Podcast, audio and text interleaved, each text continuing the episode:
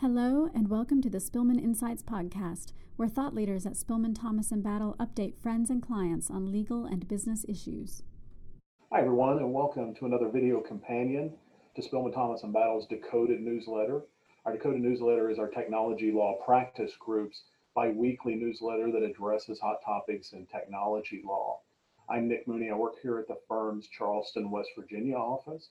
And before we get started today, we're going to talk about uh, cryptocurrency, a high level overview of some of the legal issues and legitimate uses of cryptocurrency, a little bit about blockchain, and then some recent events that have been in the news. But before we get started, let me give you the disclaimer. Uh, this is not legal advice, it's for informational purposes only. It's also not investment advice. Nothing we say here today is intended to, and, and it doesn't, create a uh, attorney-client relationship with Corey and me or the firm in general or any other attorney here at the firm. So before we get started, Corey, let me kick it over to you for introduction and to get us started.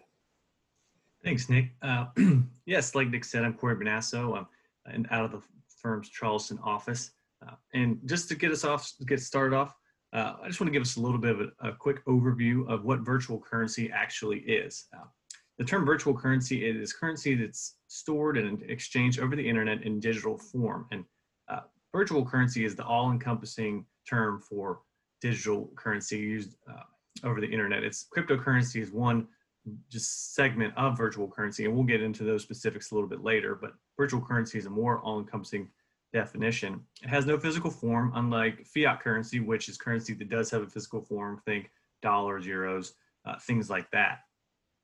Unlike a fiat currency like US dollars, where the Federal Reserve controls how much money is printed and put into circulation based on certain demand or economic factors, virtual currency, it can be generated by anybody. It, and the value that is assigned to it is essentially whatever value uh, the users of that virtual currency assign.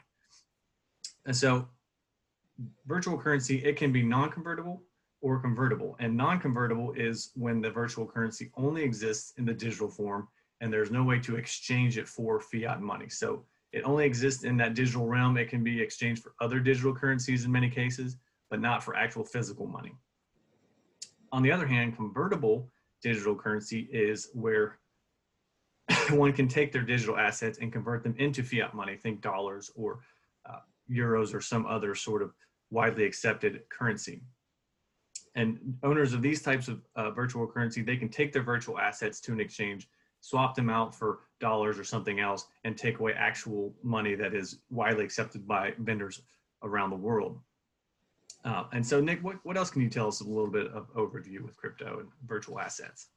Uh, I think when we talk about virtual currency and digital currency, we have to recognize the fact that this is not all, you know, third-party actors, people uh, sitting in their basement or, or companies that are operating outside of the traditional government system.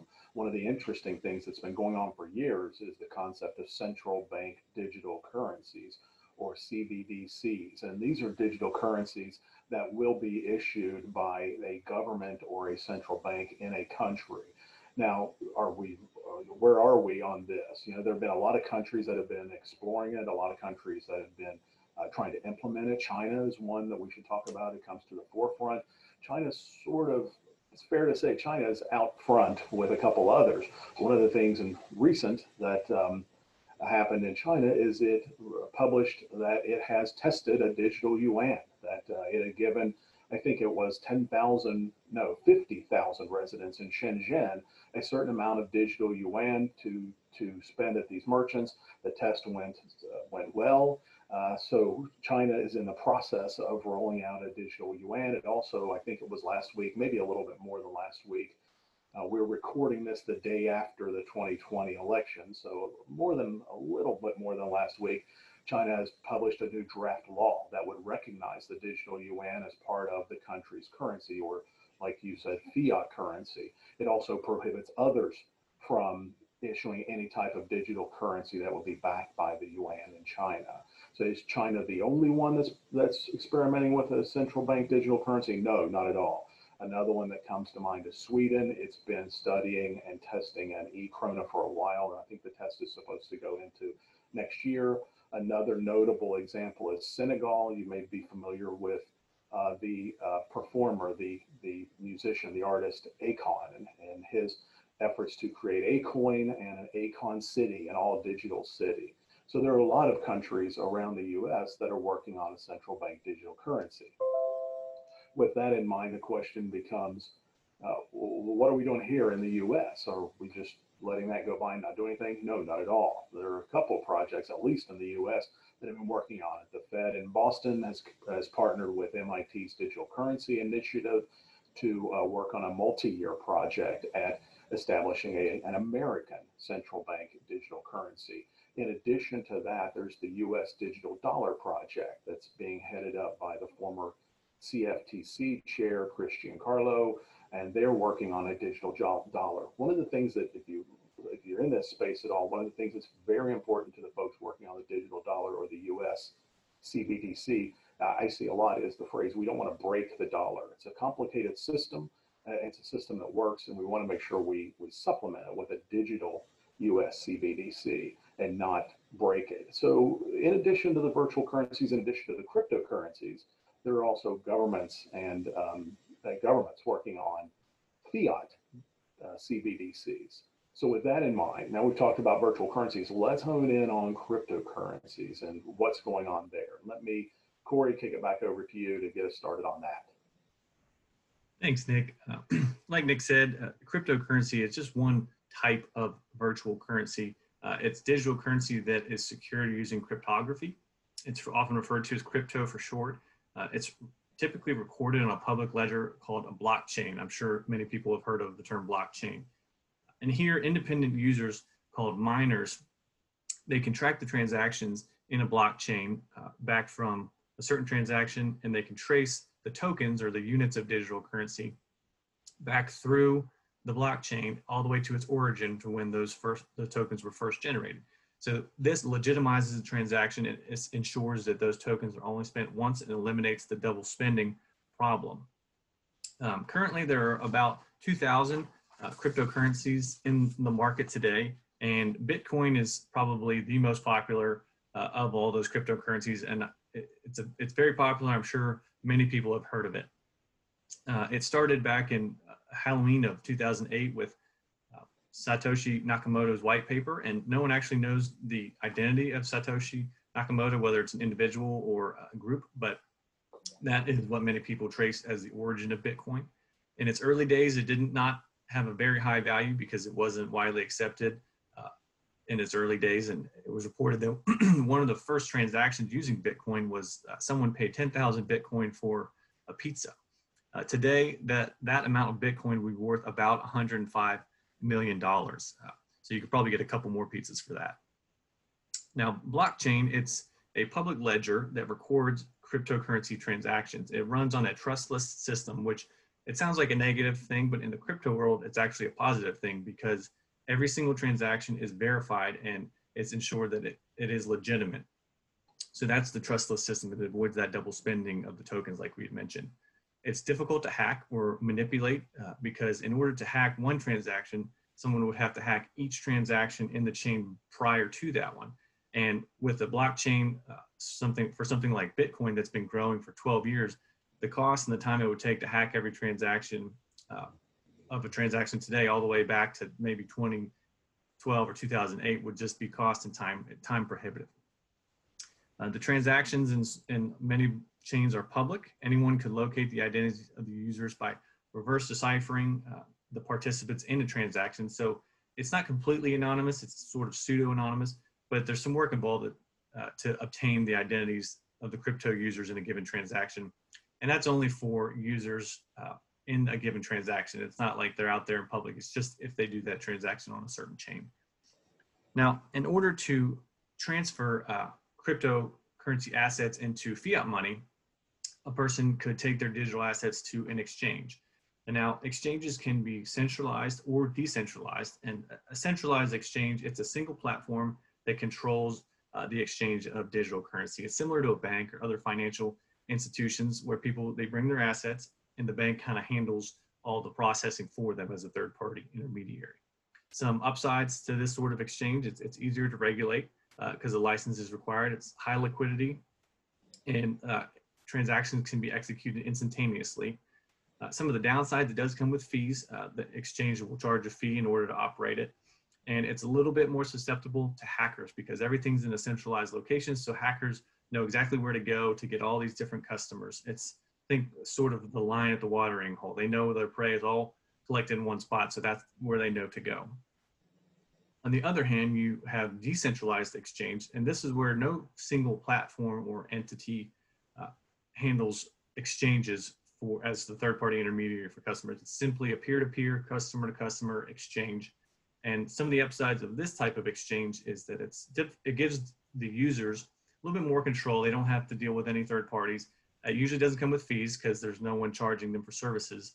And it's usually more resistant to hackers as well because there's not that central place. Uh, hackers would have to go out and find individual customers in order to, to do any sort of hacking.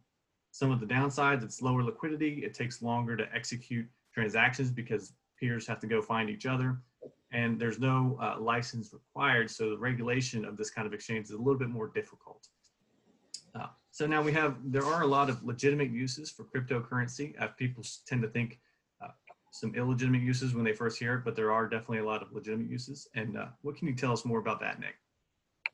Yeah, I, love talking about this because it, it reminds me of a conversation, a short conversation I had a few years ago, probably as recently as uh, 2016, maybe late 2016, where I was talking with someone about about Bitcoin and cryptocurrencies, and the, literally the response was, "Isn't that what people use to buy hand grenades on the internet?" Um, so uh, I think that perception's probably still out there. Hopefully, it's a lot less than it used to be. Let's talk about some of the legitimate uses of cryptocurrency. The first one is is one that I think is really important. It's where I grew up in uh, as a lawyer in financial litigation, and it's the concept of micropayments. You may or may not know if you use your credit card or debit card to buy something, the merchant that you buy it from has to pay a fee. And the fee, is, it's called a swipe fee, it's called an interchange fee, it's called an interchange rate fee, but the fees vary. And they vary according to a couple things where they can vary about the type of uh, business that the merchant is in, what segment of the economy the merchant's in, also how the card is used, whether it's used by a magnetic stripe if you swipe it or you insert the chip, or the cashier manually enters the numbers of your credit card. But the thing about this, you can find these inter, uh, interchange fees on the internet. They're, they're posted. If we talk just about Visa's interchange fees, some of them are as high as 2.5% plus 10 cents. So think about it. You go to Best Buy. We have Best Buy electronic stores around here. You go to Best Buy and you buy television for $100. You use, you go up to the cashier, Corey, and, and you insert your credit card. Okay. Well, the merchant behind the scenes, you're not involved in it. The merchant pays 2.5% or $2.50 plus the 10 cents. So $2.60. The merchant pays that as a fee on that $100 television transaction. Okay. But what if you're going to use your credit card for a $10 transaction or a $5 transaction? The amount of the fee that the merchant pays uh, is it's a larger percentage or it's a larger amount of the actual transaction. And these fees can make micro payments, micro transactions almost cost prohibitive. Cryptocurrency, on the other hand, has uh, fast transfers and fees that are very low, some of which are pennies. Uh, so the, the possibility of cryptocurrency for micro payments is a lot more attractive. Another another thing you may have heard recently, the Bitcoin is sometimes referred to as a digital gold. It's uh, sometimes thought of as a hedge against inflation. So that's another legitimate use. Another legitimate use. I, I'm really glad to get into this because it's something that I think is very important for everyone in the entire world, and that's the concept of unbanked and underbanked people that phrase is used to refer to people who do not have access to reliable banking services. You know, that you think about that, and you think about those words and go, okay, I, I know what that means, but do you really? Think about if you didn't have an ATM, you couldn't go to an ATM to get money. You didn't have a credit card. You didn't have a debit card. How would your life change? You know, eh, around the world, there are uh, estimated 1.7 billion people who don't have access to reliable banking systems. Here in the US alone, it's about uh, 7 million people. These people have to find alternative ways to transact commerce, and it usually means being cash intensive. They don't have a safe way to save their cash. They keep cash at their house, uh, stock up cash at their house. They also don't have uh, reliable, low interest, low fees uh, options for credit. So when they seek credit, it's at a higher uh, higher fee, higher interest, and it's more disadvantageous to them. A couple other uh, legitimate uses recently, you may have seen that PayPal and Venmo have um, advised, have released that the people can now buy, sell, and trade cryptocurrency on the PayPal platform. Another one is uh, JP Morgan. I think that's an important one. JP Morgan is an important one to bring up because in the early days, I think the CEO, Jamie Dimon, was not bullish on um, on cryptocurrency, but now we have JPM coin. And JPM coin is being used. It's its own proprietary uh, cryptocurrency, its own proprietary currency that it's used to settle uh, cross-border payments. That's important because of the size of JP Morgan. I think I read recently that it transfers about six trillion dollars a day. So JPM coin is in uh, is is in use right now. So those are some of the legitimate uses. Um, now it's not all sunshine and rainbows. There are legal issues. And uh, Corey, why don't you uh, get us started on talking about some of the other side of that coin? Sure, Nick. Thanks. And uh, yes, I like that that J.P. Morgan uh, point that you made because that segs nice. And really, that that is an issue now with with governments and different companies. Is cryptocurrency? It's gaining popularity and it's gaining legitimacy and acceptance, but it's definitely not universally accepted. Um, as it's, it's becoming more regulated as popularity grows, but it's still a largely unregulated sector. Uh, a lot of skeptics point to its relatively short lifespan uh, as a critique. Uh, mostly, most individuals who hold cryptocurrency as an investment vehicle, they want to see the history of it. A lot of investors, they want to see how's it going to perform in 10, 20, 30, 50 years. Uh, where cryptocurrency's only been around for a little more than a decade, it doesn't have that history to show, okay, here's how it performed in the past, here's how it's likely to perform in the future. And that makes a lot of risk averse investors pretty leery. Uh, some country uh, governments have embraced it fully and that they recognize it as a valid medium and they've gone so far as to create their own coins uh, for governmental coins, while others have just banned its use outright. Uh, interestingly, interestingly, many countries in the Middle East, they, they have banned it outright, uh, but many countries, they fall more in the middle. If, if they uh, they don't go as far as to ban it outright, but they implicitly ban it by simply not recognizing recognizing it as legitimate currency. And that is really due a lot to the fact that the definition of cryptocurrency is sort of amorphous. No one can really nail down a solid definition of what is it? Is it currency? Is it property? Uh, and so those issues are still being hashed out and, and figured out today a lot by a lot of governmental agencies. So Nick, can you let's get in more into that. What are some other legal issues with crypto? Corey, I think when we look at the legal issues, it's something we could spend days talking about, and people have. There are lots of um, lots of seminars online. There are lots of podcasts. There are lots of YouTube videos online that take a look at some of these issues. But let's just kind of get hit some of the high, uh, the, the bigger ones at a higher level. You know, I think the first thing that uh, we have to consider and talk about is is it money, and that's important for money laundering laws. You know, if you look at the federal system the Financial Crimes Enforcement Network. It's FinCEN. It's uh, part of the Treasury Department.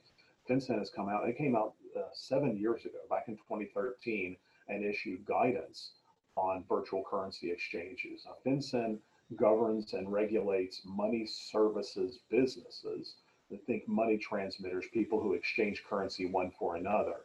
FinCEN has come out and said if you operate a virtual currency exchange, you're a money transmitter. And so we are going to have regulatory authority over you. If you think on the state level, a lot of states are doing a lot of different things. But Corey, you and I are here in West Virginia. You know, we tend to be in West Virginia. I think from um, uh, from a legal standpoint, we're sometimes a little bit behind the curve of the rest of the country. But here, with regard to cryptocurrency, it's interesting. We're keeping up. Uh, cryptocurrency is expressly written into our money laundering statute. Have our money laundering statute. It talks in terms of monetary instruments and it defines monetary instruments expressly as including cryptocurrency. So there's no question that if you're talking about money laundering, uh, it's going to be cryptocurrency will be governed by it here in West Virginia. I remember, you know, it's not that the case everywhere. I remember talking, oh, geez, uh, two or three years ago, maybe a little bit more, about a, uh, case in Florida where a, a, criminal defendant was being charged with money laundering involving cryptocurrency. He made a motion to dismiss, and the court granted it. The court's ruling was cryptocurrency is not money. You can't launder, you can't engage in money laundering if you're laundering something that isn't money.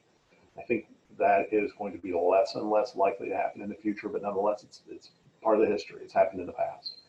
So that's question number one, is it money? Question number two, if you're in this space, you need to be aware of is the concept of uh, the Securities and Exchange Commission regulation, SEC regulation. A lot of companies are looking at the opportunity to issue their own coin, an initial coin offering, an ICO, and think about that akin to a corporation going public with an IPO.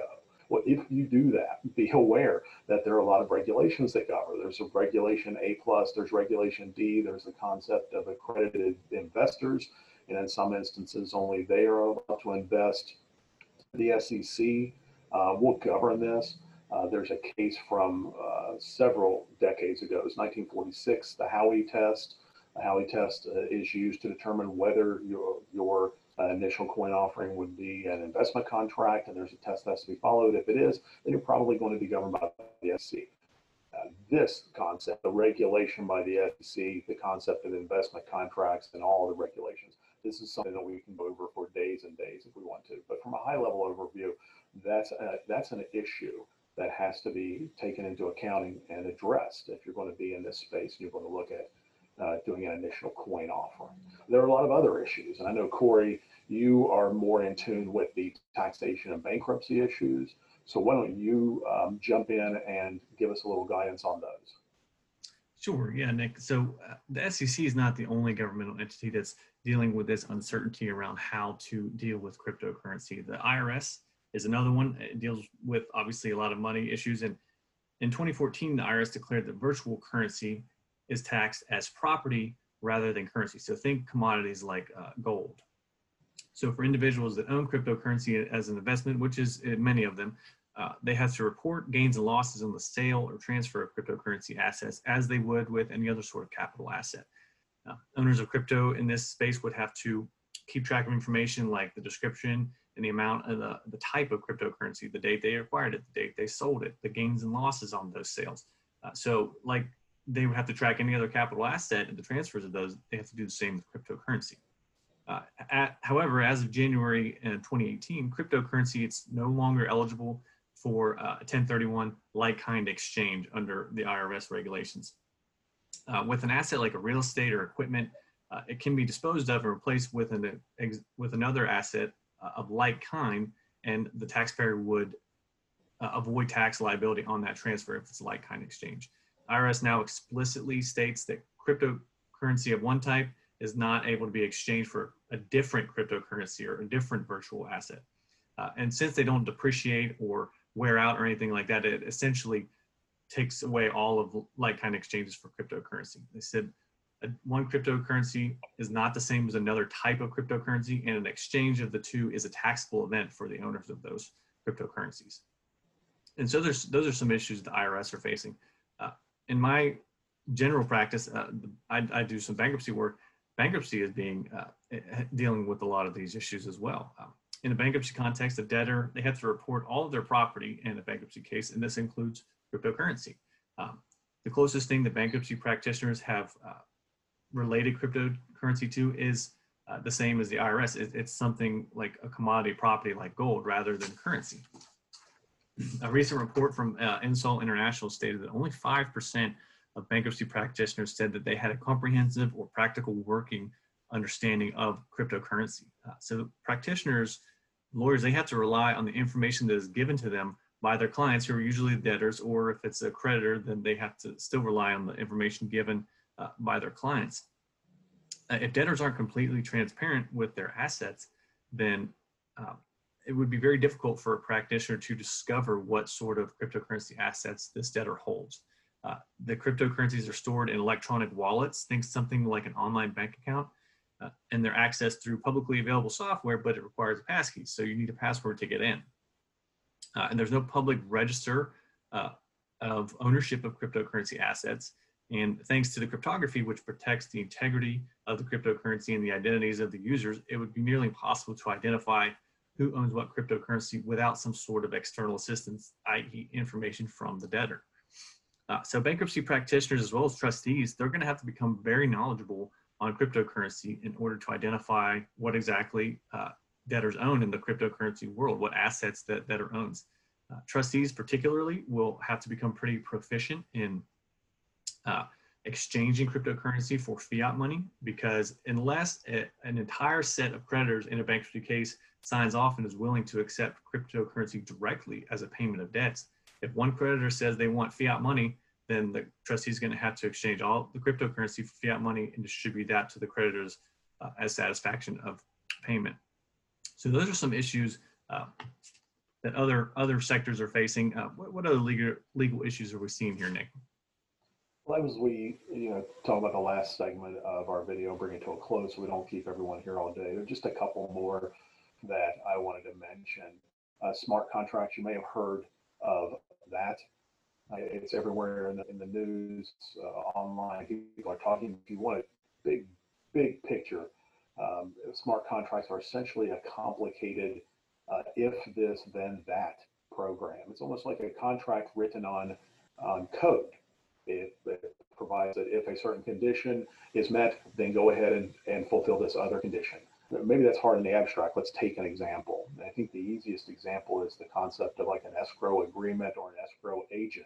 Escrow agents holding money. If one party to a contract performs their contractual duties, then the escrow agent releases the money to the other party or releases the money to that party, however the contract is structured. If you think about that, that could be written into computer code, written into code in a smart contract. One party performs, it's verified the performance, the um, smart contract automatically releases the funds to that party. No human intervention, no person involved. That's um, that's interesting. I think we're going to see more and more of that. And as a uh, lawyer, that's really exciting to me. I'll tell you the other one, and the last one I want to talk about that's really interesting you know, I um, my background is in financial litigation, and so I couldn't be uh, on a video like this without talking about KYC AML, KYC Know Your Customer, AML, anti-money laundering, and those are concepts that we find in the Bank Secrecy Act. And essentially, big broad brush. Essentially, what they require is that an operator, traditionally financial institutions, uh, are required to put in place procedures to make sure that the person you're dealing with is the person you're dealing with. KYC, know your customer, and also put together procedures, maintain procedures that if the institution knows, suspects, or has reason to know that transactions involve crimes, terrorist financing, money laundering, then they're required to file suspicious activity reports with the government. Does KYC and, and AML, KYC AML apply to the cryptocurrency world? I think there's some good examples recently that yes, they do. You know, some of the most recent examples come um, come from the BitMEX issue. So BitMEX is a cryptocurrency exchange. It's interesting. So it's it's organized in the Seychelles, but it has offices in other countries, including an office here, at least one office, more than one, I believe, here in the U.S. And what happened there? So the Department of Justice was looking at BitMEX and sent uh, a letter to the owner saying, look, you don't have KYC AML procedures in place and you're required to do that. And the owner's response was essentially, they're not going to do it. You know, you, you could look this up online if you want to read a little bit more about it, but it's reported that the CEO said the entire reason I set up in the Seychelles is because I can bribe someone with a coconut, but it takes a lot more to bribe someone in the US you know, I don't know that that's a smart move to come out and say that, but regardless, they've all been charged. The CEO, other owners, and officers have been charged criminally. And I think as of right now, when we're recording this video, they're all in custody. Another one recently is um, FinCEN's $60 million fine against uh, Larry Dean Harmon, the operator of a, a, a, cryptocurrency mixer or tumbling service. And this is the service that essentially tries to anonymize transactions real broad brush, it adds layers into transactions if you think about traditional money laundering. It adds layers into the transaction to try to keep the transaction anonymous and the people involved anonymous.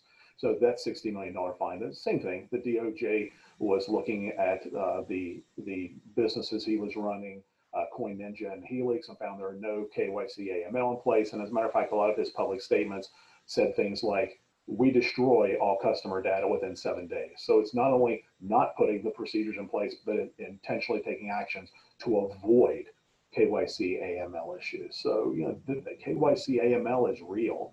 and it's in the virtual currency, cryptocurrency space. That's something we absolutely have to talk about. With that in mind, though, I think, you know, in the interest of time, Corey, I'll kick it back to you to wrap us up and let everybody get on with their day. Sure, thanks, Nick. And just one final point here. We're bumping up on the time, but uh, I do want to address some issues with cryptocurrency. It's not some issues surrounding it are not all uh, criminal. It's not always all money laundering or fraud uh, or less than forthcoming debtors uh, or taxpayers, where the IRS or the SEC, bankruptcy practitioners, law enforcement are going to have to track down these digital assets and become proficient in cryptocurrency technology. Um, there are legit problems around the legitimate use of cryptocurrency. The main one being energy consumption. Uh, we don't really think of cryptocurrency posing an issue to the environment. However, uh, the miners, when they when they mine these blockchains, it takes sophisticated software and hardware to perform these mining activities. And these large, complex machines, they require a massive amount of energy and electricity to run and to cool them. Uh, and as blockchains continue to grow, especially large chains like that used by Bitcoin, uh, more and more energy is going to be necessary for miners to successfully mine these transactions. So the, the mining and the ensuring of legitimacy of these transactions and what makes cryptocurrency uh, secure, it's a great thing, but it's also posing an issue to the environment, even though you don't think of it, it's cryptocurrency digital, you don't think of an environmental threat, but there is some environmental threat to that. So Nick, that, that's all I have. Do you have any closing remarks for us? No, thanks everybody for tuning in. Appreciate your time. Uh, uh, please, if you like this video, like, uh, if you like our channel, subscribe, and and most importantly, if there's anything you'd like to see covered in a future issue of our Decoded newsletter or a video, don't hesitate to let us know, and we'll see what we can do to uh, get some more information out to everybody. Thanks for your time today. Thanks, everybody.